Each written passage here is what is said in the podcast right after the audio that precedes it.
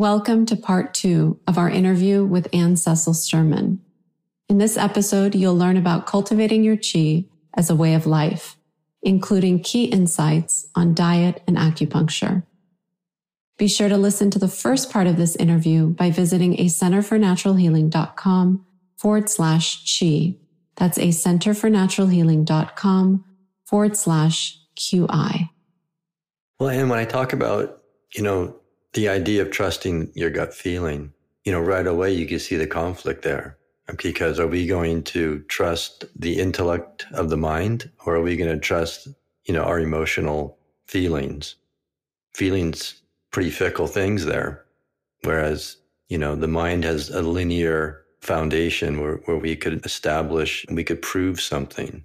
Or at least we think we can. We've been taught that. I, I don't think that there's really well, truth to that. And that's the idea. I mean, yeah it's proven until it's disproven. And that's the, the thing that we don't follow through with is realizing that science can and often is disproven later on.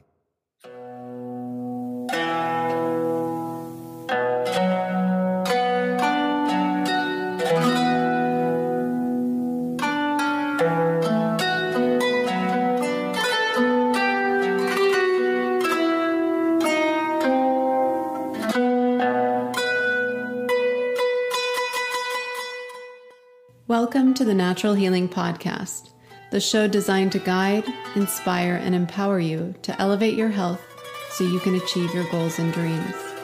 We are your hosts, Dr. Setareh Moafi and Salvador Cefalu, a husband and wife team of acupuncturists and owners of a Center for Natural Healing, an integrative wellness clinic based in the heart of Silicon Valley. We're here to make the ancient wisdom of healing practical and accessible for your modern lifestyle.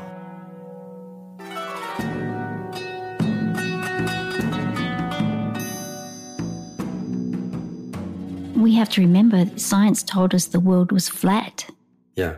In the at least the Western Hemisphere, not in uh, advanced cultures that knew that it was round the whole time. But you know, we were told the world was flat. We used to spray people with DDT in the 50s and the 60s yeah, I mean, that's continuing to happen. New developments and new science brings out new technology, new pharmaceutical drugs that are proven to be effective for the prevention of an illness or for the resolution of an illness. And then a few years pass and there's enough trials and they realize, oh, wait, it has all these other effects that we didn't know it had.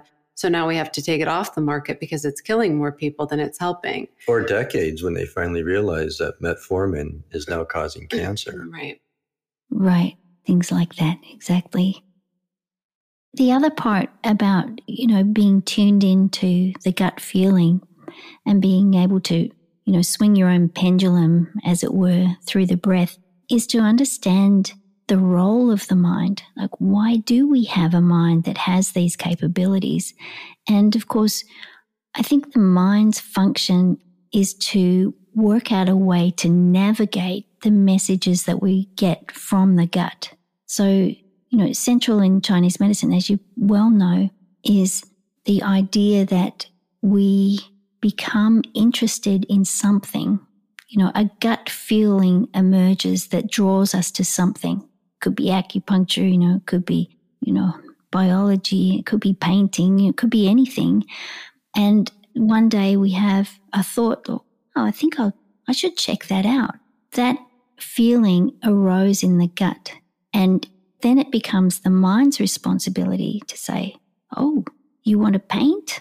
Okay, well, we should go to the art store then. And so the, it's the mind's job to, to figure out the nuts and bolts of that and to come up with um, ingenious ways through problems. But it's not the mind's role to work out what is the role of the gut. It makes me think of uh, even science today is talking about the gut as the second brain. You know, it's producing hormones for the brain and uh, neurochemicals, and um, and the gut is a source of a lot of toxicity, and especially in Chinese medicine, we call it dampness or too much fungal overgrowth in the gut. So you can see how that's going to cloud the mind and our judgment as well. Right. The phlegm mists the mind. And this is ubiquitous in society. Yes, we call it comfort food, right? The addiction to sugar, gluten, dairy, comfort food, cakes and sweets and things like that. And of course, you know, we're drawn to those things to ensure that we make enough phlegm to keep us dampened down and quieted and relaxed. But it's an artificial relaxation. We're being numbed out without food and we're being dumbed down with it collectively. Right. Pretty clever control mechanism. Yes. And then we fill our senses with things that are not not conducive to original thought and inventiveness and enthusiasm and expansion and change like electronic screens, uh, which are also very numbing. Someone told me a funny joke about a friend of theirs who couldn't stop looking at their phone, couldn't stop the Instagram thing. And he said, you know, his tombstone is going to say he came, he texted, he left. That's a lot of people these days. And I worry more about the youth with that, right? Because that's the culture they're being brought up into this attachment. It's like an extension of your arm is your phone. And texting is such a limited way to communicate with somebody. It's often misprinted, misunderstood. But it's also become like the leading way of communicating now, interestingly enough. Right. And it gives people the illusion that they're connected. But if you watch someone who's engaged with their screen, they're the emanation of their chi, which really should be moving outward and away from them beyond what we can imagine for an infinite distance. So the heart has an electromagnetic field 5,000 times greater than that of the brain. You know, our heart is supposed to be open, wide open in a compassionate way through to all humanity. But if you watch someone who's engaged in their phone, that magnetic field, that entire electromagnetic field that's coming off, not just the brain, but especially the heart, is condensed around them. So there's an illusion that that person is more connected because they're looking into the screen and they see the names of all the people that they're connecting to. But the reality is that the chi of connectivity has come in, it's been drawn in to be limited to the area between their head and their hand. So they have become far less connected. They've become disconnected, thinking that they are more connected. And this is going to create a tremendous number of problems with anxiety. So people say, uh, what I've noticed in the past few years is that the incidence of anxiety has risen tremendously. Well, the definition, as you know, in Chinese medicine of anxiety is the failure of the heart and the kidneys to communicate. So the kidneys store your destiny, the blueprint of your destiny, the way that you're going to walk through life, your mission, how you're going to carry that out. That's all in, all stored, encoded in the kidneys, the chi of the kidneys. And then the chi of the heart is, I know I'm telling you what you already know, but just for the listeners, the chi of the heart is responsible for creating relationships, for being enthusiastic, for shining the light, for even controlling relationships, for making connections, and for expansion, expansion of, of love, expansion of compassion, expansion of connections. And when that chi that expansive chi is brought in, is tightened in, is reduced to a tiny little bubble around the screen user, that connection breaks because the heart is struggling to get its chi to come out. So it has this stagnation of chi. And when the heart becomes stagnated, the kidneys cannot communicate up to the heart and create that loop, that connecting loop. And the result is anxiety. So we see addictive screen users have tremendous anxiety. This is all about the disconnection. But if you try to convince a screen user that they are becoming disconnected, they'll argue back.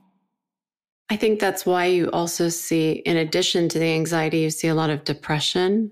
I mean, the explanation you gave was really beautiful because as you contract your energy and have this illusion of being connected, but being really truly disconnected, that creates sadness. You know, it creates a state of depression where the lung chi also becomes depressed because you feel so removed and so disconnected from society though there is the illusion that you're so connected because of all the names that are on your screen, all the, you know, comments and likes and whatever that are in front of you, it's, it's not a real reality. It's kind of a, a completely altered reality. And they've done studies actually that show that the more people are on social media, for example, the more depressed they become, despite the fact that social media supposedly is all about connection. When I get on Facebook, I do like the breath test that you're talking about. And I inherently just feel depressed when I'm on it. I don't, you know, just with whether it's just bringing up, you know, the past by looking at what's going on with old high school friends and stuff like that. But, but yeah, it's, I think it, it's definitely a false sense of uh, connection and feeling fulfilled in relationship. Oh yeah, and then it, it encourages like this this um the comparison syndrome, right? Like what you have is always being compared against what other people have or accomplished or doing or whatever, just because of the nature of the way that those platforms are set up. And so, because you have a certain number of followers, a certain number of likes, a certain number of friends, whatever it is. And so it creates this kind of disillusioned sense of self too, that calls into question you know, the identity of the person that's logged in at the time. And so it creates this culture of just toxicity, really. I mean, even though it does have value for information, for connection to some extent, it's really about making sure that you're limiting the amount of chi and blood that you're putting into these, you know, these platforms and the amount of time that you spend on your screen because it really does deplete your energy.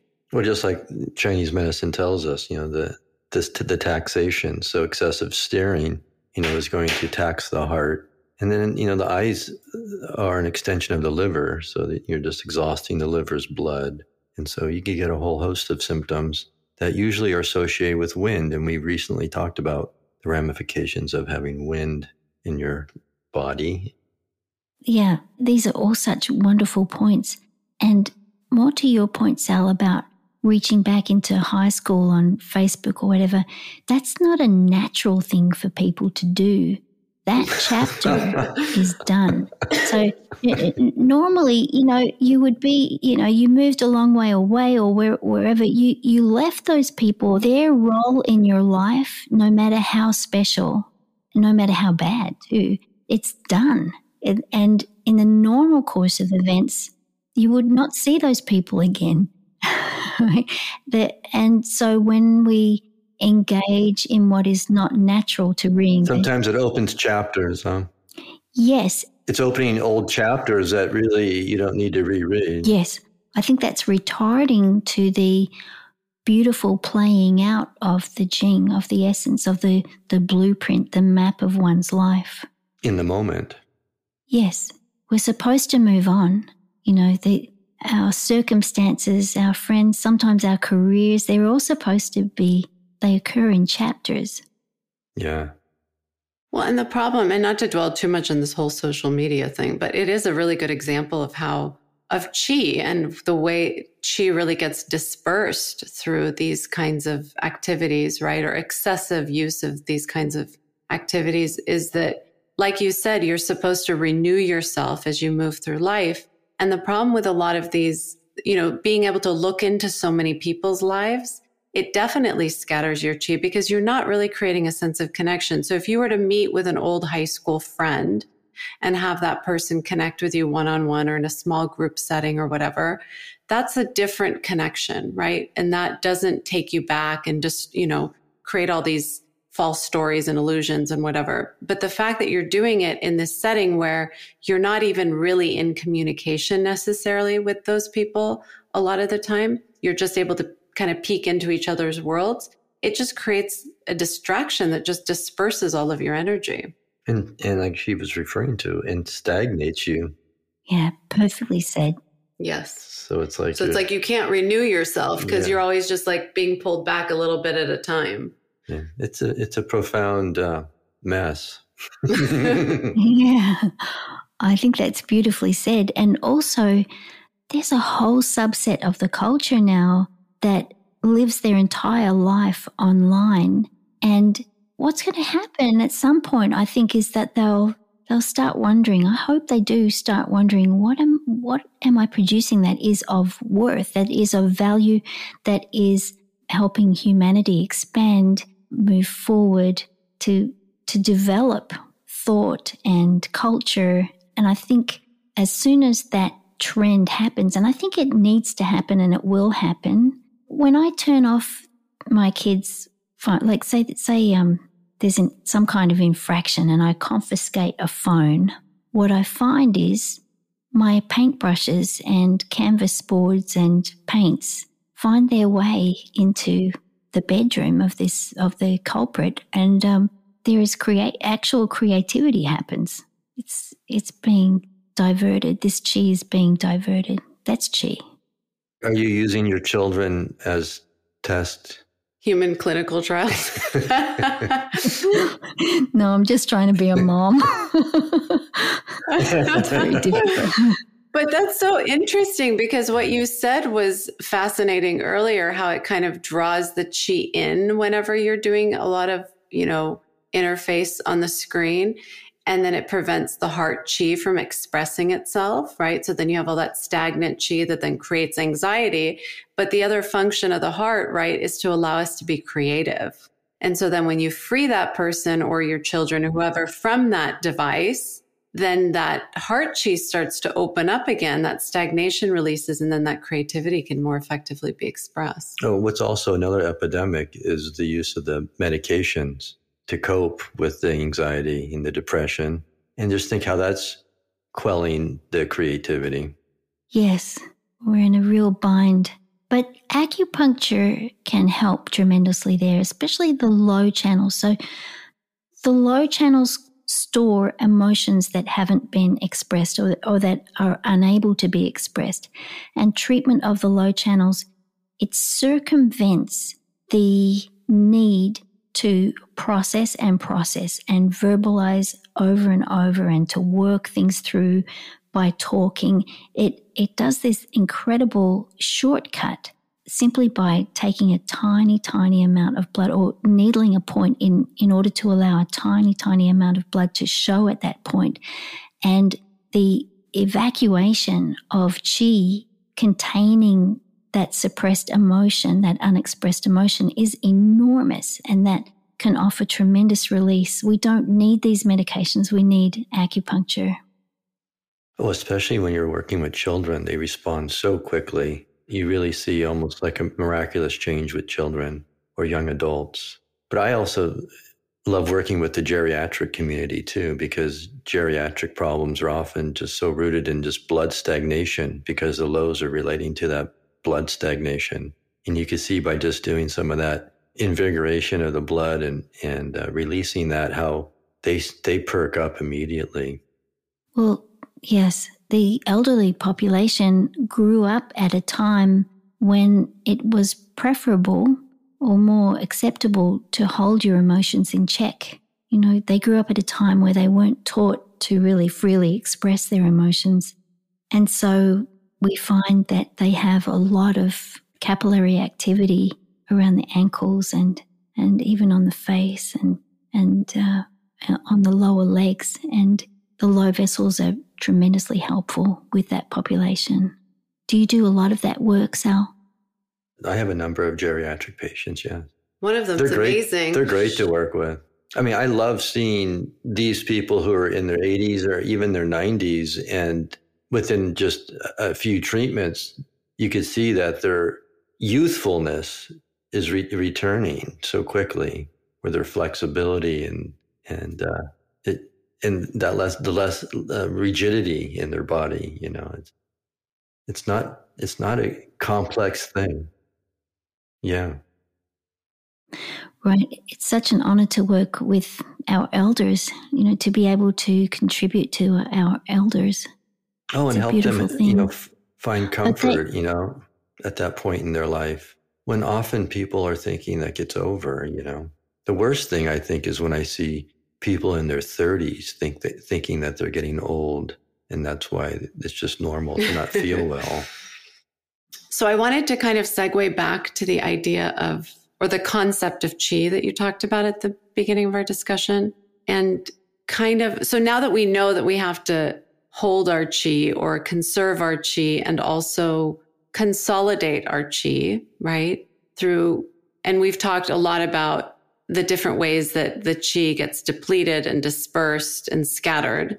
What would be something for someone who is, let's say, unfamiliar with acupuncture or maybe has some hesitation around acupuncture or doesn't really understand the value of it really? Because I think a lot of times in the society or the culture that we're in, acupuncture is, you know, referred to or sought out when there's like an injury or some big disruption in the body. And part of our goal is to make the information of the medicine of classical Chinese medicine more accessible through tools, but also through the invitation for people to experiment with the medicine in their own bodies. So if somebody is unfamiliar with the concept of qi and unfamiliar with acupuncture in general, how would you introduce them in a way that would be, I guess, accessible? So if someone were to ask me, why should I do acupuncture? Why should I? I feel okay. I would say, well, how do you think about acupuncture? When you think about acupuncture, how do you see its function? And usually people think acupuncture is for injury.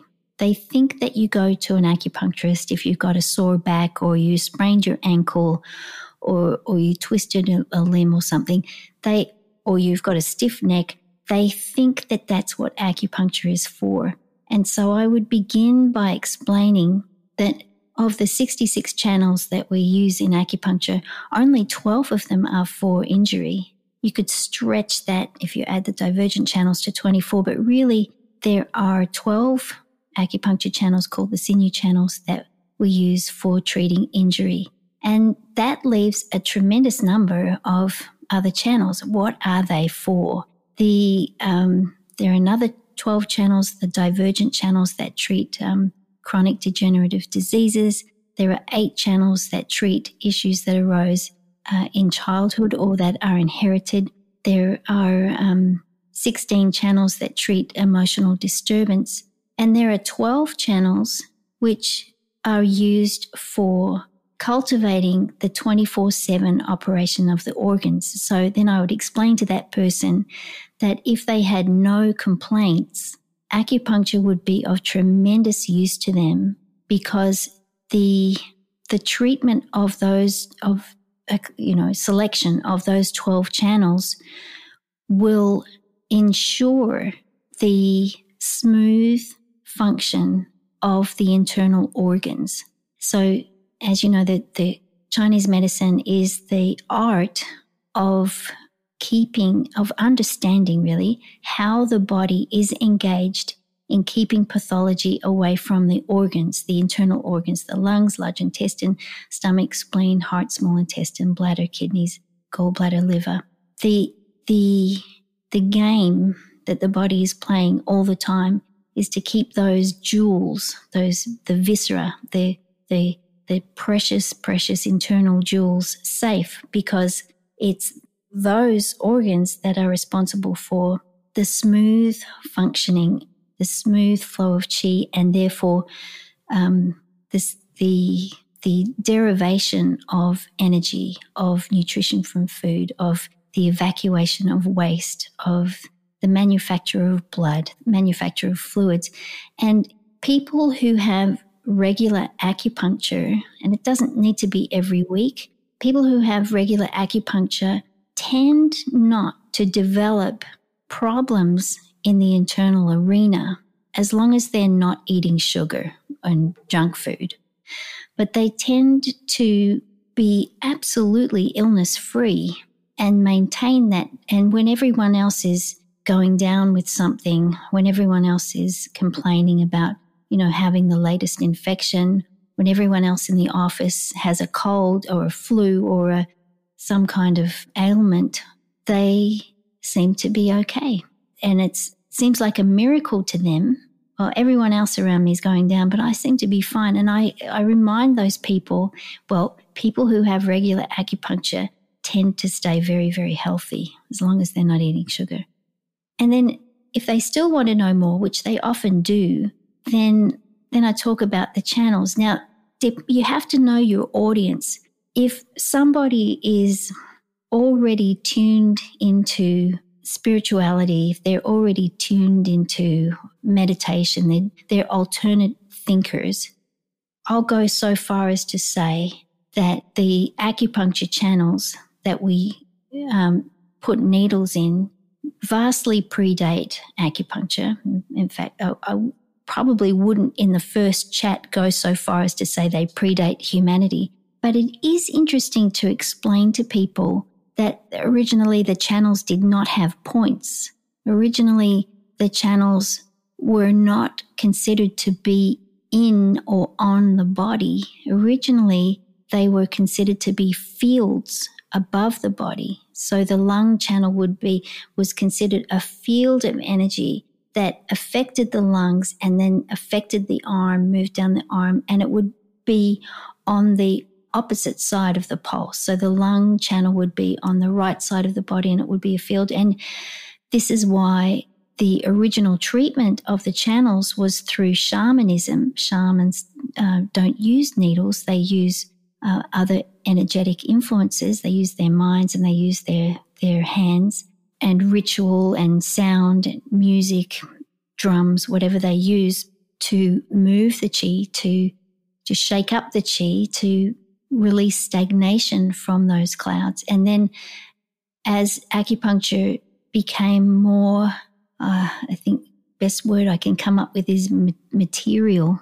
So humans tend to want to make things material, then the channels became became placed on or in the body, and then they had points. And now we've come to an extreme of it where the, the channels are on both sides of the body and they have points and they must be needled. And so, one of the great things about the, the tragic um, COVID period is that we are doing, many of us are doing remote treatments. So, we are reaching into those original clouds, the original concept of the channels, and treating the the fields or the or the clouds of chi over the channels or over the, those regions of the body. But coming back to the the explanations, so I would then explain to the the the person who's the potential um, acupuncture patient, or I would say that what governs health is the free flow of energy through the body. When we have illness or pain, where we have when we have dysfunction or when we have an organ functioning suboptimally, it means that the chi is not flowing freely through the organ and the channel that it creates. And when we needle into that channel, we're inviting that free flow of energy to reestablish itself and thereby return good and free health. And then they start to get interested. Oh, that's interesting. Tell me more. And then you would say, well, all health originates in the digestive tract. And the most important organ, if you had to rank them, would be the spleen. We have to be able to take in food and, and water, and we have to be able to transform that food into usable substance. It needs to be transformed and then it needs to be transported. And we need to be able to extract the nutrition, which is another kind of chi, from the food and allow it to move to where it belongs or where it can be used. And if that process is disrupted through a blockage in chi, that can be remedied through acupuncture. If there's a blockage in it and we have ineffective extraction of nutrients, then we have either malnutrition, we have tremendous tiredness, we might get headaches as the channels try to tighten up to get things to function. And then they then they'll start saying, oh, and then and then you might say, and then we'll we'll have gas and bloating or cramping or constipation or even diarrhea as this spleen channel is not flowing freely. And that's where they be, start to become engaged because many, many people have digestive imbalances for a multitude of reasons. I'm sure you're doing po- podcasts on that, on food additives and GMOs and non-organic food and, and farming practices. And, and, you know, you could go on for, for weeks and weeks about that. But that's where they become engaged because nearly everyone you encounter in the office has a digestive issue. They're eating some kind of wheat. The, the American, actually don't want to get into the food thing because then I might not be able to stop. But if everybody ate organic food, if they didn't eat sugar, if they didn't eat so much gluten or so much cheese, we'd be in a, an entirely different state of, of chi flow as a culture. Qi is energy, and a lack of qi can lead you to have chronic fatigue as well as a weakened immune system. Visit a centerfornaturalhealing.com forward slash guide to get a free five step guide with the tools you need to feel revitalized and follow your dreams. That's a centerfornaturalhealing.com forward slash G U I D E. So I don't want to get you into the whole food discussion in too much depth, but since you did mention, you know, how eating a lot of sugar will impede the efficacy of the acupuncture treatment, I know there's going to be a lot of light bulbs going off in people's minds and a lot of curiosity about why that is. Can you briefly explain that? Sure. Well, sugar is a multifaceted evil. I mean, that sounds like very strong language, but you know, sugar is a fascinating thing. If you stop on the highway beside a sugar plantation, um, which we have done actually, if you drive up far north Queensland in Australia, when we were in Australia a few years ago, we had the kids in the back seat. We were driving along the highway. We were, we were going to the beach my whole extended family was there, 11 of us. And, and, and Andrew said, Oh, sugarcane. And stopped the car and he got out his pocket knife and cut down a whole piece of cane, apologized to the, the farmer who wasn't there, and then cut the cane into pieces. Took quite a while because it's very stringy. It's like, it's like cutting through bark. And it's almost like cutting through bamboo. And, and and handed a piece to each child. So they, they, were, they would have been like 10 and 8 or something at the time. And the kids, they were so enthusiastic because there's never been sugar in the household, right? So, which backfired years later because um, now I have one child who can't stop eating sugar out, out of, um, you know, uh, re- teenage rebellion. uh, but uh, I think that might stop. I think that might stop when he. When yeah, yeah. it's okay. You know, if you, if you program it in in early childhood, um, according to Steiner, they'll come back to it. So I'm not too worried. But anyway, Andrew handed each child a piece of sugar cane, and and they were so excited and they stuck it in their mouths and they started sucking on it. And and Miriam said, "It's not sweet, mummy." And they said, "I thought sugar was sweet." And you know, then we explained to them, and it's a very interesting thing to understand is that when you chew on a piece of sugar cane, the cane, because it's a whole food, the cane contains so many enzymes. Nutritionally, it's complete. You can digest the sugar very effectively with those enzymes, and it becomes a, a it's inherently a complex food. But when you take the cane and you chop it up and you put it in a refinery and you strain all of the fiber out of it. And then you end up with the brown molasses. And then you keep refining and refining and you until it's not brown anymore. It's this crystalline white thing. You've got basically pure calories. Very, very, very simple sugar, pure calories. So when you put that into your stomach, it needs almost no digestion. It goes straight through to the small intestine and it goes right through that wall as a simple sugar and it goes into the blood. And if you were to take a glass of water and put a couple of tablespoons of sugar in it and stir it around, you'd end up with a very thick, a viscous, gooey liquid. And so as that sugar goes into the blood, it thickens the blood up. So when you thicken it um, with something that's pure calories, and remember, remember calories translate into heat. So you've heated up the blood and you've made it sticky. So it's going to slow down and it's also going to become hot. And when blood becomes hot, when it becomes overheated through sugar, it has to do something urgently. And so it goes to the liver, and the liver releases cholesterol, which is a beautiful, like balm. It's like a salve for the inside of the arteries. And so your body will start laying down cholesterol in the arteries to protect the walls of the arteries from this burning substance that threatens to breach that barrier, that blood barrier, the, the walls of the arteries. And so then you get a combination of this smooth, silky cholesterol protecting the interior of the, the arteries and the heat. And that's what we in Chinese medicine, we call that damp heat. Damp heat really is another word for inflammation. It's a form of inflammation. So now you've got inflamed arteries. And over time, this tremendous heat complex stimulates the parathyroid gland to ask the bones to release calcium. So the bones become thinner as their calcium is released into the bloodstream to try to put out this heat which is now damp heat. And that creates calcium buildup, plaque, and ultimately heart disease. And that's all from simple sugar.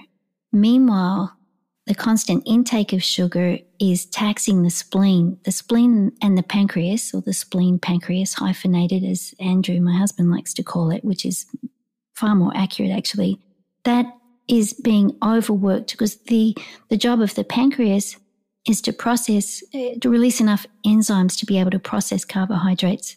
And sugar is the simplest carbohydrate. Also, if you are eating sugar in conjunction with other food, so let's say you had a piece of salmon, some broccolini, a couple of carrots, and a cup of rice for dinner. Let's say that was your dinner.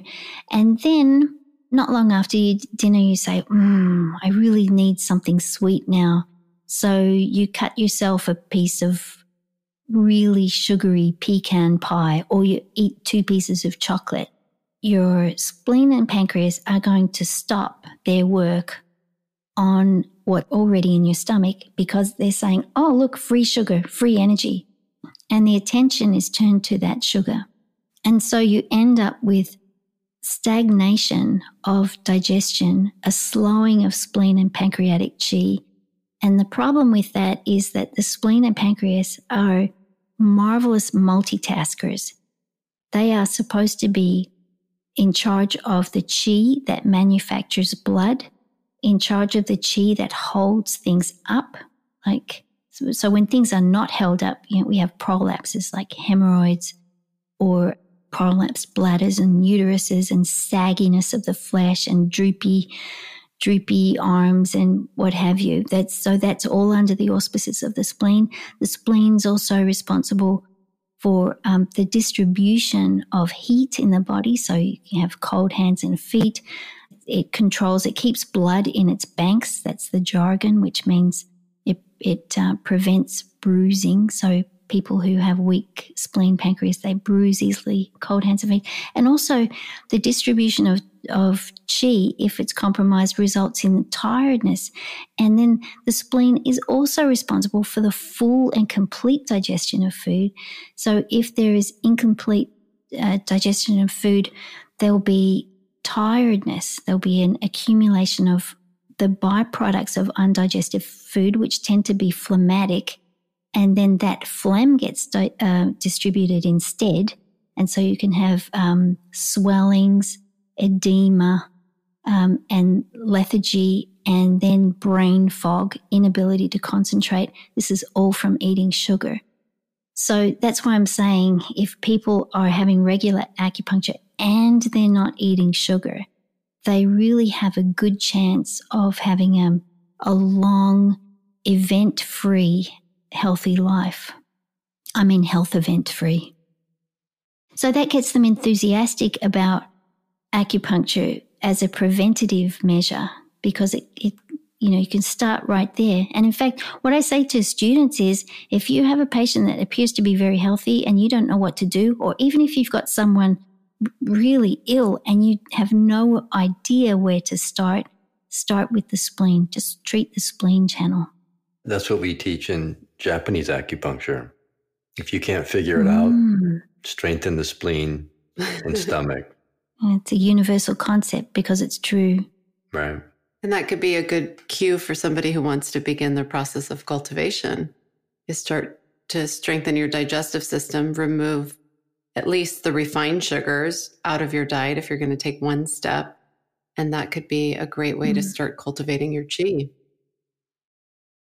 Right. And then if they're still unconvinced, I then we go the next step. So what is the next step? Is for the spleen to ascend its chi to the lungs. And once that chi becomes lung chi, it's the same chi. When it reaches a different location, it has a different name, lung chi. Then the lungs are able to use that chi for immunity. So there are two components to immunity. One is the, the chi of digestion, which ultimately comes from the, the chi of the kidneys, we call kidney yang. So the chi of digestion and the fluids of digestion. So those components are ascended up to the lungs and the lungs are able to distribute that chi to the exterior and that becomes what we call wei qi, defensive qi, and that is your immune system. So if your digestive tract is weak, you're going to have reduced immune function and potentially chronic illness, eh, chronic sinusitis, chronic rhinitis, chronic bronchitis, chronic asthma, chronic shortness of breath, a tendency to get colds all the time. That's coming from digestion. So and then I probably also also should say if a person has regular acupuncture and they don't eat sugar and they don't use immune suppressants, then they'll have a long health event free life because things like Singulair and Claritin and and all these allergy suppressants prevent this movement of the um, immune chi to the exterior almost all my cancer patients have a history of of taking allergy medications. They are absolutely deadly. So interesting because when I came to acupuncture many years ago as a patient, I came for regulation of my menstrual periods and also for the extreme pain that I was having during that time during each cycle. And one of the other things that I was suffering from pretty dramatically was allergies since childhood. I had a lot of asthma, I had a lot of allergies. I mean, seasonal allergies and otherwise. And it was so interesting because I didn't even talk about that with the practitioner. And as time went on and I was being treated, she was primarily working on strengthening my spleen, but also clearing the liver chi and also building my blood. I started to notice, you know, when the season came for allergies, I wasn't having allergies. So I started to notice over time. And now to this day, I pretty much don't get allergies. It was kind of one of the positive side effects of acupuncture treatment was that as my digestive system became stronger, as my liver blood became stronger, as that liver chi became more clear and that stagnation got released, my immune system became stronger as well. Yeah, beautiful. That's a great story. But it's one we hear all the time, isn't it? Really? Yeah, totally. And it's so interesting because as a child, I was a very sickly child. I had strep throat all the time. I was constantly, like I said, dealing with allergies. And then as an adult, knock on wood, I've had a very strong immune system. And I attribute so much of that to acupuncture. Well, stress induced asthma is not uncommon. And that makes me think of how the liver is often insulting the lungs, which is a common pattern that we see as well in Chinese medicine. Because um, if the liver is not allowing the qi to sm- uh, smoothly flow through the body, and the, the diaphragm gets jammed up, then that that whole uh, breathing mechanism is tightens up as well. So you can see how how stress itself is going to compromise uh, the immune system, mm-hmm. and then uh, so not only the stress that impacts the liver, but then you could say, well, now we're looking at foods that are going to be stressful to the liver.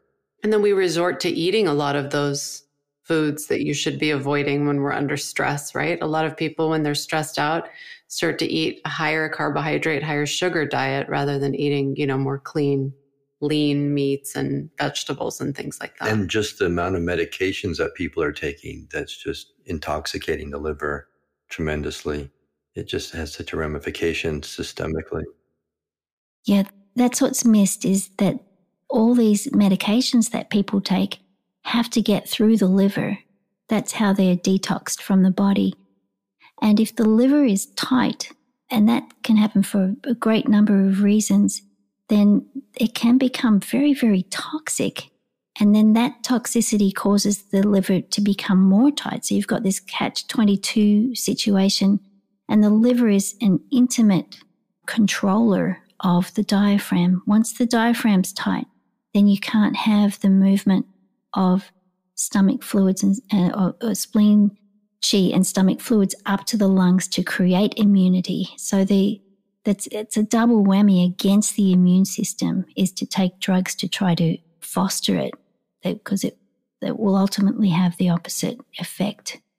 But the main concern I have is the anti-allergy medications which create exactly that problem you're talking about, but also they try to train the body not to react. It's like it's the, the drugs say to the body, what, what are you doing? The body says, Hey, I, I, I don't want to be around this. This is not good for us. I've got to get away from this pollen. I need to get away from this cheese. I need to get away from this person.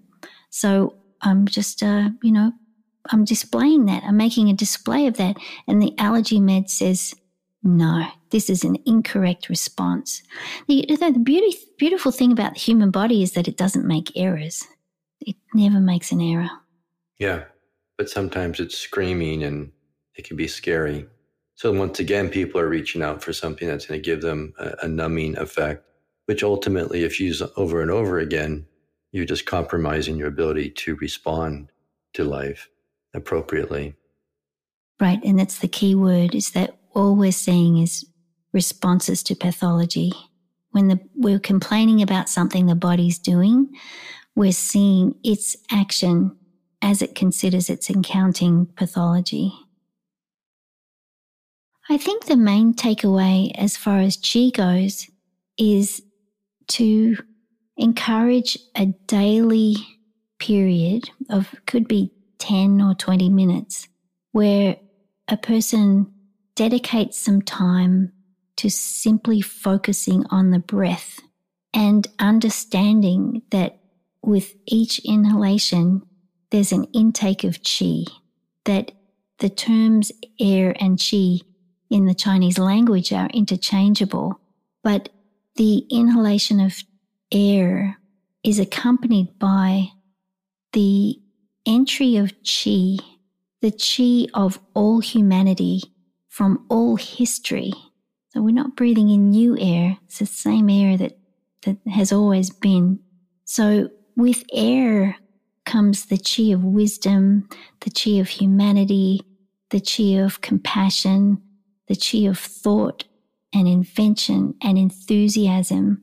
And just to sit for 10 or 20 minutes, just simply breathing and registering that fact begins a process in the body of a profound sense of relaxation and comfort and connection with everything. And if if we all cultivated the feeling of being connected, then there could be no illness. There could be no war against anything outside, whether it be, you know, another people or a pathogen or a concept or a political idea. You know, it's that that simple act of allowing the chi of all things to enter, which it's doing anyway. The registering of that is mind altering, society altering, humanity altering. It's a limitless healing event or healing practice for all. And that's a beautiful way to end. In terms of your immune system and in terms of cultivating your chi through diet, one of the main things that we talked about earlier that you could just take away and implement is to be really careful about your consumption of sugar, especially refined sugars, to make sure that you're eating a diet of whole foods, of organic foods, of clean foods, rather than just eating whatever feels comfortable. And I think one of the first things that comes with making that change is the simple act of becoming more aware. And so when you do the exercises that we've talked about in this discussion in terms of breathing and becoming more present, that presence in and of itself is going to cue your body to know which direction will be most enhancing for your health through the foods that you take in, through the drinks that you drink, through the people that you surround yourself with, through the environments that you put yourself in. And all of that is going to help to cultivate your chi and enhance your immune system overall. Oh, so beautifully said. And so we could imagine as we pick up our uh, comfort food, we could sit with it and see how do we feel. Yeah, and can you breathe can when you, you pick up that you know that that soda when you want to put it in your body? Does it allow you to breathe deeply or does it make your breath more shallow? And also, Ann, I want to acknowledge you. We didn't talk that much about your books, but your books really are two of the most pioneering well, works of art, really, because the amazing thing about Ann's Pulse book is she actually has created her own art from each of the pulses to reflect the to reflect the different. Pattern. Yeah, it's it's remarkable. So, and your complement channels book is really our main resource, I would say, in the clinic. And it's really remarkable the way that you've put this information together from your experience and from your your learning and for those of you who are interested in exploring the world of classical Chinese medicine, I think even if as a practitioner, these are invaluable, I think that you should not be practicing without these books. But even as a layperson who's interested in this medicine, I would really recommend picking up these books just to get an idea of the beauty and the art of this medicine. Well, thank you. Yeah. And Ann, can you share with our audience where they can find you online? Yes, my website is anncecilsterman.com. That's Ann with no E. I will definitely put it in the show notes. anncecilsterman.com. And, and we welcome anyone there. And, and there's material on the website for everybody, um, practitioner and non practitioner. Even if you're only interested in food or if you're only interested in Qigong or only interested in cooking, there's, there's something for everybody there. And thanks for your compliment about the books. I, that's very moving. Thank you. Oh, of course. Well, we're very grateful. I know. We're so grateful that you took done. that time. It's amazing what you've created. And thanks for having me on. It's so great to be talking to you both in particular, but it's also great to be talking about these very, very important concepts. And I think what you're doing is fantastic and more power to you. Keep going. Thank you both. Love you both. Yeah, thank you. thank you. It's been, it's been uh, love you too, Ann. And now we would love to hear from you. Go to a centerfornaturalhealing.com slash classical Chinese medicine and let us know what you found most interesting with this discussion. Thank you so much for joining us for another episode of the Natural Healing Podcast. And we look forward to our meeting next time. Bye. Bye.